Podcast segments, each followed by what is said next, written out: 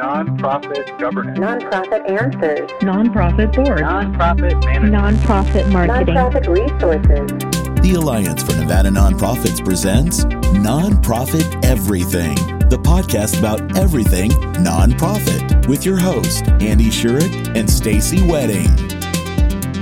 Hey there. Thanks for joining us today for another episode of Nonprofit Everything, packed with juicy questions and hopefully even juicier answers. Uh, or I'm just saying that to get you to actually listen all the way through. So who knows? But uh, either way, appreciate you being here.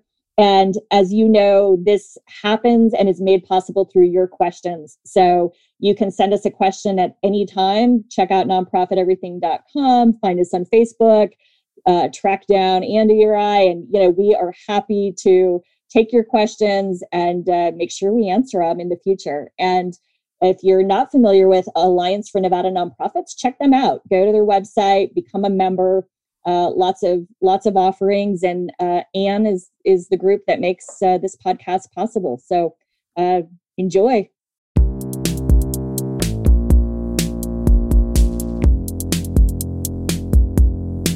Our nonprofit relies on volunteers, but they're staying away now. Any ideas on how to get them back?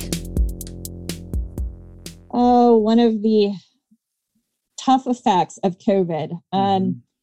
Well, I certainly am not an expert in this, but I, you know, some just kind of basic ideas I would have, not knowing, not knowing exactly how to approach this, would be figuring out: Are there other ways to engage them in your work that require them not to be you know at a facility or to be interacting with people. And i'm sure that's that's probably you know the organization or the person writing this comes from an organization that that's the kind of work you need volunteers for. So i'm not sure that this advice is is going to apply but my thought is is like there's other things that organizations need help with that you don't have to be in person. So so, could you move some of your volunteers to another opportunity for your organization? Um, you know, I know one organization that actually had volunteers help with mask sewing at the beginning of COVID.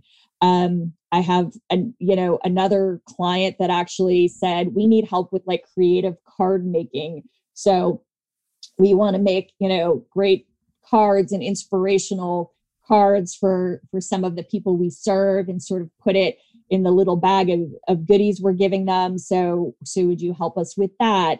Um so so are there are there sort of odds and ends like that that that could still help people feel like they're making an impact but may just be in a different way? Uh i also think like in, in times like these are there ways to kind of ramp up your volunteer program? So so perhaps it's a great opportunity to actually check in with volunteers and still keep them close because I think the the lack of communication with anybody right now is what what where we lose people. So how do we sort of still update our volunteers or do a check-in and let them know you know if there are these other opportunities or just see how they are as people um so so just kind of that personal touch uh you know and and perhaps they can help you with just kind of be your your mission ambassadors of getting you know spreading word about what you still are doing on social media networks. I mean I, I, think there's some creative ways around this if you just can't get people to come in person but but i'm sure there's probably um, other ideas that are that are more strategic than mine. Yeah i think this is a perfect example of a question that we could get an expert in on somebody who's actually doing this and knows what they're talking about rather than me who would tell you what you already know. well, and yes, and I'm, I'm I'm sure I just repeated a bunch of stuff that everyone's like, yeah, thought of that, been there, done that, doesn't work. So, all right, well, expert time.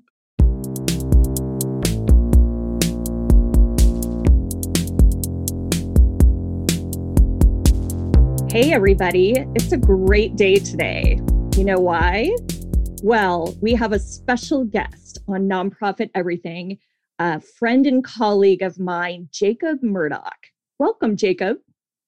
Thank you, Stacy. Thank you so much for having me join the podcast today. We're so excited to have you. And uh, before we dive into the question, let me share let me share a little bit about your background with our listeners. So, uh, Jacob is a nonprofit professional and educator. He has worked in volunteer management for the past 14 years. And in his current role, he serves as the manager of volunteer and community partnerships at the Mob Museum. Oh, that sounds like such a cool job, Jacob.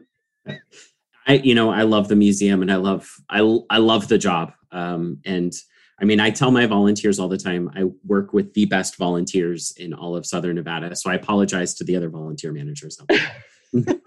Sounds like you guys can have like, you know, I don't know, some sort of a fist fight or, you know, sort of arm right. wrestling about it. So um, awesome. Well, we're so glad to have you. Uh, I know today you're joining us really as just a volunteer management professional, not necessarily mm-hmm. on behalf of your role with the Mob Museum, but but we had right. to make sure our listeners knew that that you do you do have the credentials because volunteers yes. are your jam. So, mm-hmm.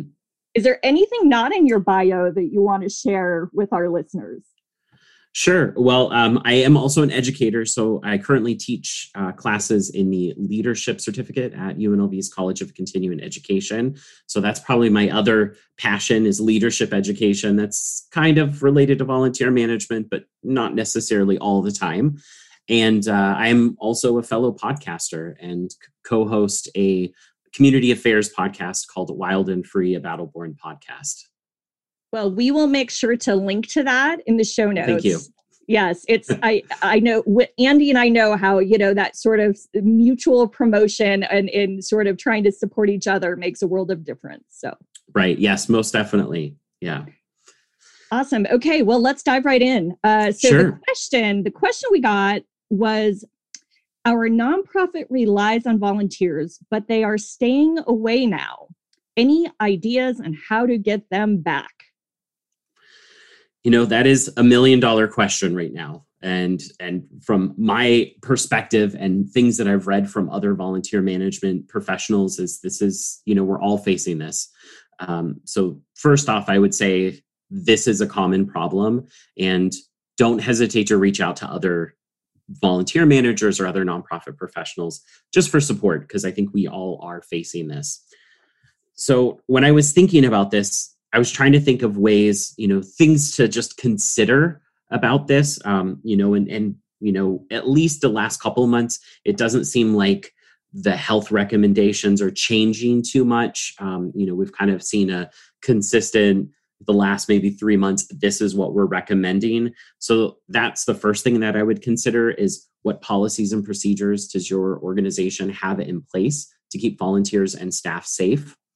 You know a lot of the organizations that are still utilizing volunteers you know have some sort of wellness check procedure taking temperature asking people questions. I'm sure we've all experienced that too going into maybe different stores or different you know places uh, during this time also some sort of contact tracing or internal you know tracing procedure so that if somebody in the organization does test positive that there's a way to notify other people in an appropriate manner so that you know volunteers and staff can go into the organization and say hey i feel safe. That i would know if somebody tested positive i know that you know the organization's thinking about me as a volunteer.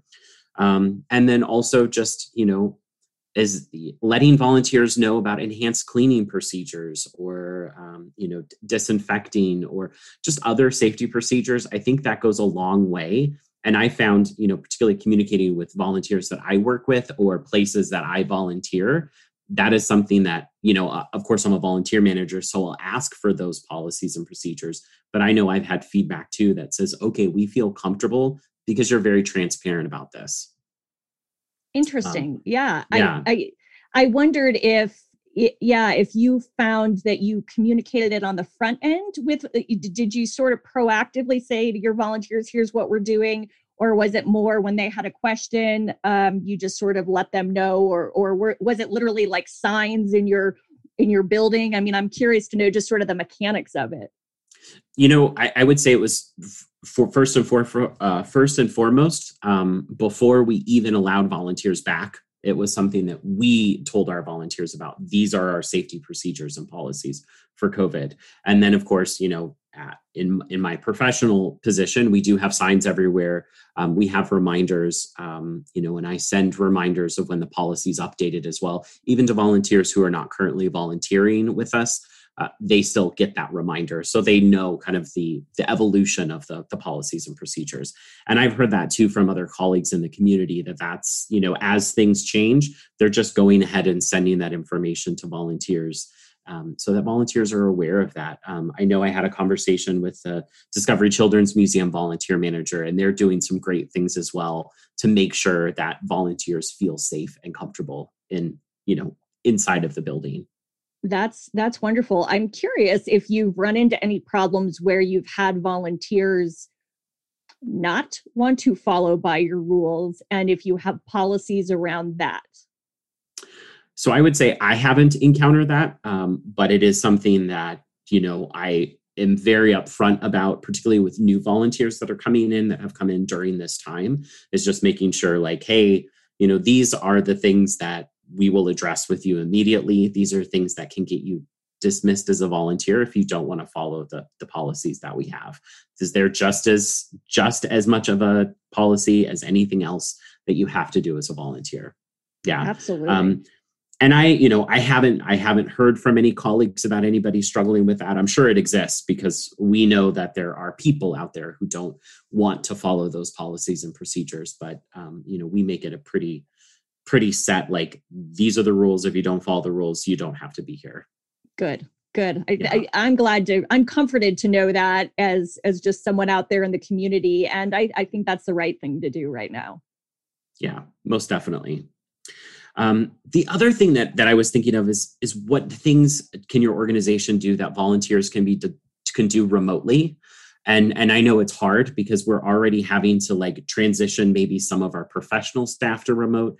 But if volunteers are an essential part of the work that you're doing figuring out things that they can do um, that they can do from home. And so you know whether that's you know if there's data entry that they can do from home that maybe they were normally doing from your office but they can do from home if they're more comfortable with it.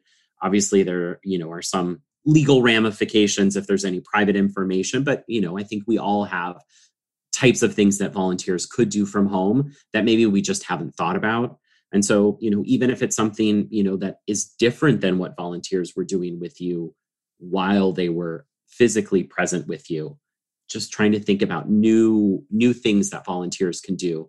Um, i know one of the things that i've seen successful both for for my organization but also some other organizations is even having volunteers lead like remote discussions with other volunteers so it's a way to utilize some of our, you know, some of your your great volunteers at helping connect with other volunteers.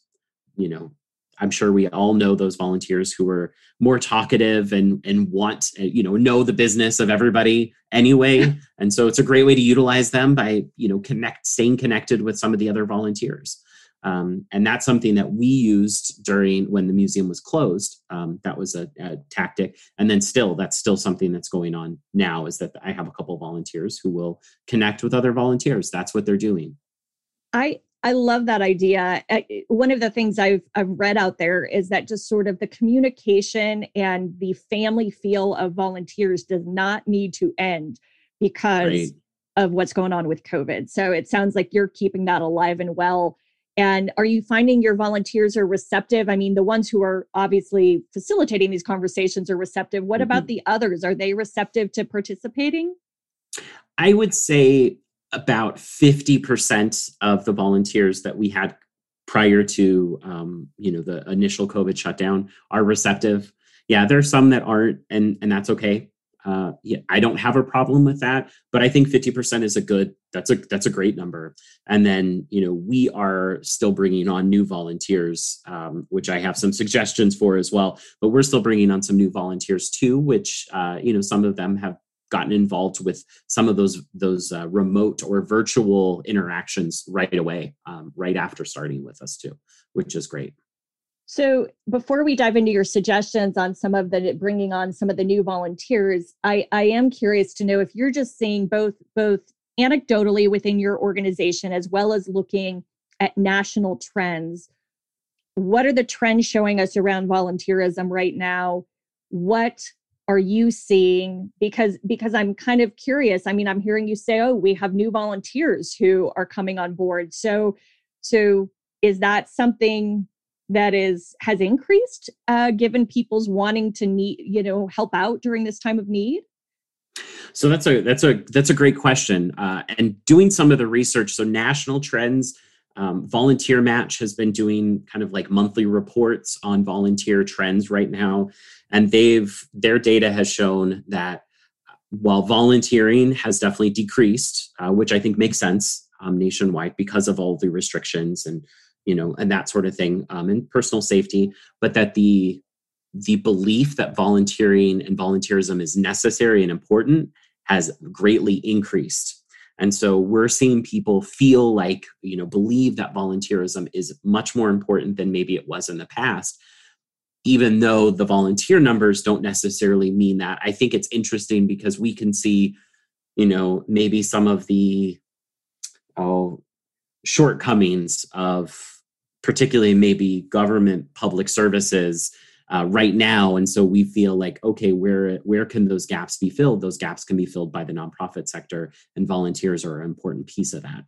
So um, and along with that data too they also mentioned that donations the importance of donations you know the belief in the importance of that has increased although i i didn't they didn't i think specifically measure the number amount of donations and if donations has gone up but the belief that donating is important has also you know increased which i think is is is a positive trend and we want to continue that. And you know from from anecdotally i think that uh, where what I see is is people are more interested in volunteering, and that could be because more people are out of work or they have fewer hours uh, at work, so they have more time on their hands they again they see maybe some of those shortcomings of public services and want to give back. And then also um, you know one of the unique things that i think that i've seen personally is we have a lot of students who now that they're doing school at home um, and even college students most of them are doing most of their classes online. They have more time and they want to do something productive with that time. And so while it may not be possible to get a job if they didn't already have one they're able to give that time to a nonprofit organization. And I think that's really positive too, because I think students often are stressed because of school and because of extracurricular activities. And now, when they don't have some of those extracurricular activities, they see the importance of, or they are like, I have time to volunteer. Now I'm going to volunteer because I have this time, which I think is really awesome. I hope I hope they get the volunteer bug from doing this so that when this this is all behind us, they'll they'll still want right. to find time to volunteer. That would be pretty cool for the sector. Oh, for sure. And especially in, you know, in our community, I, I think that it would just be so great to have an influx of younger volunteers that continue to stay volunteering. And and that would just be really fantastic for us. Awesome. So, do you want to dive into some ideas or specifics on onboarding new volunteers? Sure. So, the first thing that, that came to mind is engaging other types of volunteers. So, I know anecdotally um, with many of my colleagues, the biggest group of volunteers um, in our community generally are retirees. So that is that is but you know that has been traditionally a very large group that volunteers in our community. Now, unfortunately, because of COVID, that's that also for many of those individuals may be the most at-risk individuals in our community. So we can expect that many of them either don't want to volunteer or in some cases there are organizations that have restrictions on volunteers um, because of their at-risk nature so i think it's important to think okay so if that's you know for some organizations if that's your primary demographic you want to start looking for other types of volunteers. So i think right now particularly with some of the things i mentioned high school students college students and even the possibility of engaging interns is probably even easier now than it ever has been. And so as i mentioned we're seeing a lot more high school and college students come in um, particularly because some of the traditional places they like to volunteer are not options. Hospitals number one not an option to volunteer at right now. Um, w- makes sense. I don't think I need to go into why. Nope. So, and that they utilize, you know, hundreds, if not thousands of volunteers in our community. So that's a place that those volunteers who were volunteering at hospitals still want to volunteer, but they don't, they don't know where to go because they can't go to their, you know, the previous place. Then there are some organizations that have that aren't utilizing volunteers and so, where are those volunteers? Because many of them may still want to volunteer. I find a lot of those are still in those same demographics. And then, two, there's also organizations. You know, one of the benefits that, that we've had of volunteers is that we allow 16 year olds to volunteer without a parent or guardian, um, which a lot of places don't. And so, you know, we have kind of an upper hand, I think, in that regard to getting high school students. Um, but a lot of other places they like to volunteer either have additional restrictions um, or are not allowing volunteers. So you know the national natural, His, natural history museum has some different restrictions three square has some different restrictions um, and so some of the it doesn't make it as easy to volunteer as maybe it was before. And i think those are all common sense restrictions so 100% agree with that. But you know think about maybe some different types of volunteers that you can engage and interns a lot of those places that our college students were interning at, they can't intern with. And so that leaves a lot of folks who need that experience and we can provide that experience for them. And and maybe they hadn't even thought of nonprofits as a place to intern. And now, you know, we can bring them in and maybe do some work and they can work remotely as well. So, you know, thinking about some of those things I think are are really important. Um, and just thinking about different types of volunteers. I I love that. I I keep picturing this sort of pie chart, you always hear the idea of diverse revenue sources, but there's such a thing as diverse volunteer sources too, and where we're finding our right. volunteers. Yeah, and the great thing is um, the the local universities and colleges all have great career services websites and staff who are willing to help. And i know i've heard from you know some career services folks that this is a really tough time to find internships for college students. Um, they don't have as many employers that are willing to do internships. So this could be a great opportunity to get you know really great folks with lots of energy to help out the organization. I love it. I love it. It's it's nice to hear there's a bright spot in all of this.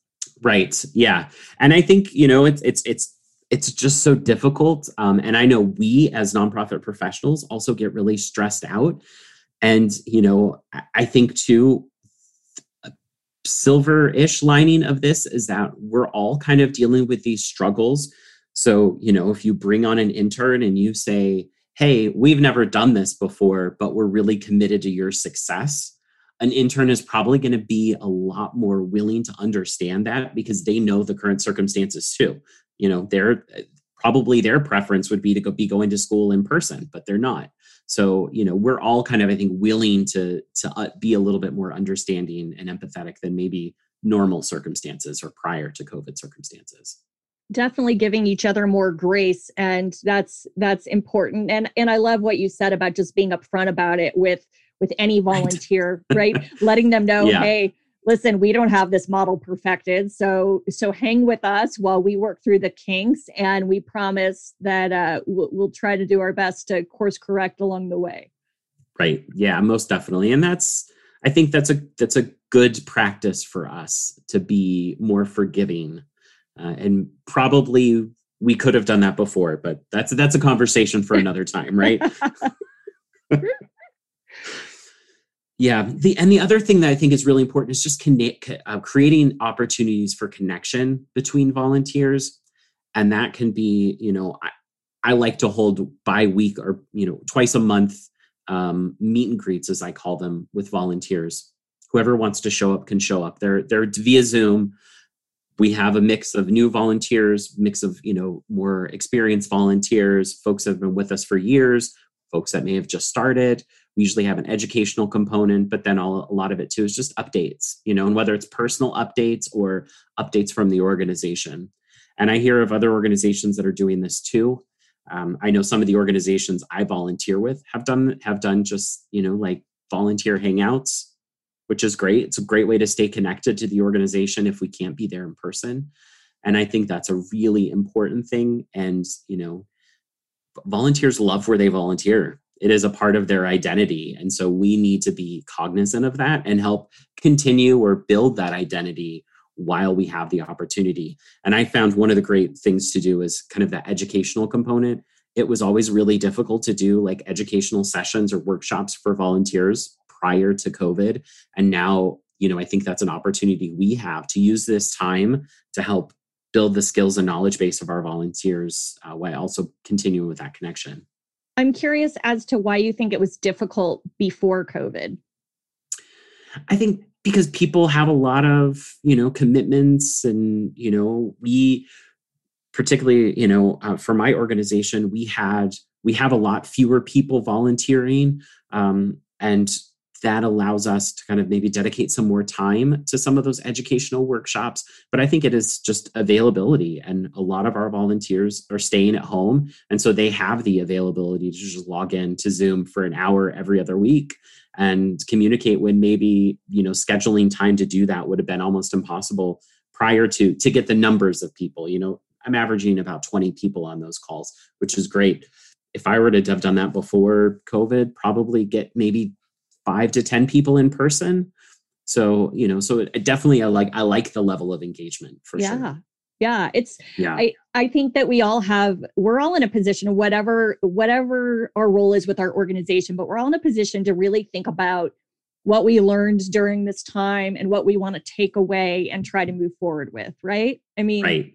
and that sounds Yeah. like one of them for i mean while you always did it before is there a way to continue that? And maybe it's not you know maybe sometimes it's in person maybe sometimes you do it virtually. I mean i think there's going to be more we're going to see more of a hybrid is my if i was looking Mhm. into a uh, you know a crystal ball i would say gosh maybe we're going to see sort of more of a mix of some zoom and some in person and really being thoughtful about how even the barrier of of time is travel time to a facility.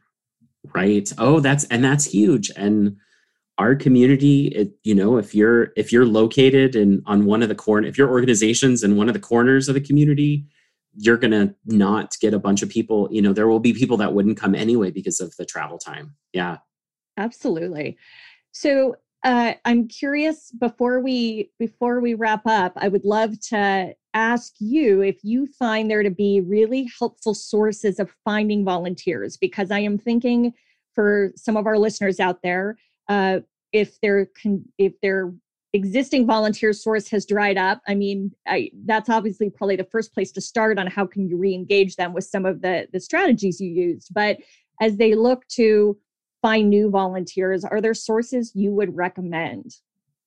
Most definitely. I, I think uh, the free online volunteer databases VolunteerMatch probably being the biggest uh, is a great resource. You know we get a lot of our volunteers through VolunteerMatch also as i mentioned um, UNLV CSN and nevada state college all have great career services websites and those are all free for nonprofits to use you don't have to pay for that and, and i would recommend if you haven't done that to definitely get on those um, I know UNLV also has a volunteer database. I don't believe CSN or Nevada State does, um, but that's a great way to search out as well. And again, those are all free resources.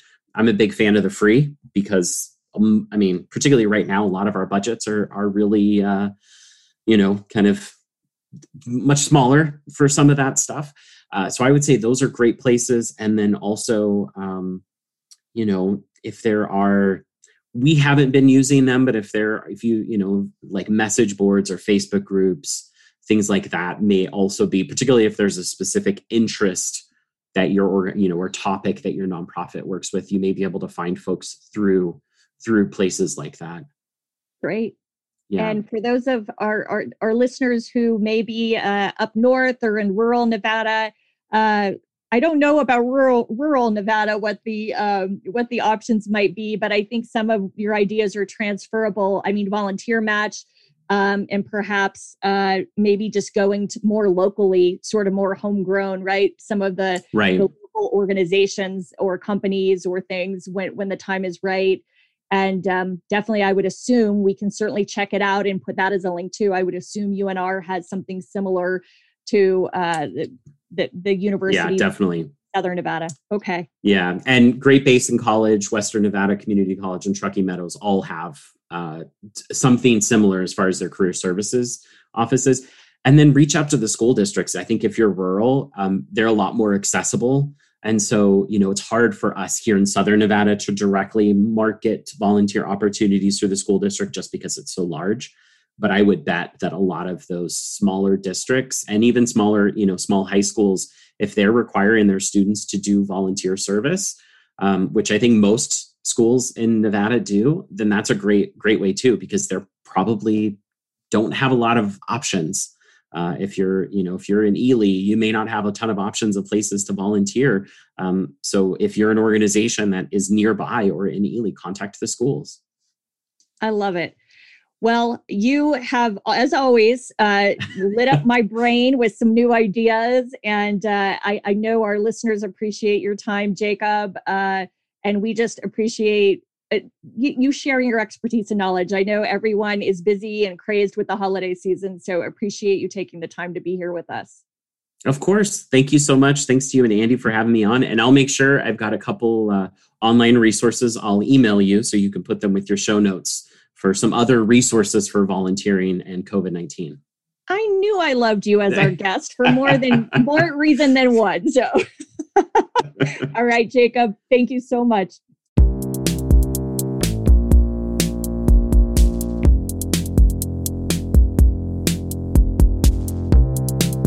That's another episode of Nonprofit Everything. Thanks again for joining us. Thanks to my fantastic co-host Stacy Wedding, without whom this would be super boring and no one would listen to it. and uh, go ahead and send us any questions. If something we talked about today piqued your interest, uh, go ahead and send us a question. Uh, and new for for now, as long as the supplies last, send us a question, include your address, and we will send you a brand new limited edition Nonprofit Everything sticker complete with QR codes so that when somebody says, What is that? you can say, Take a picture of it and find out. um, this is a production of the Alliance for Nevada Nonprofits. One of the fantastic ways you can support the podcast is by joining ANN. So please uh, go ahead and join ANN. That's a fantastic way to support us, and we will see you in a couple of weeks.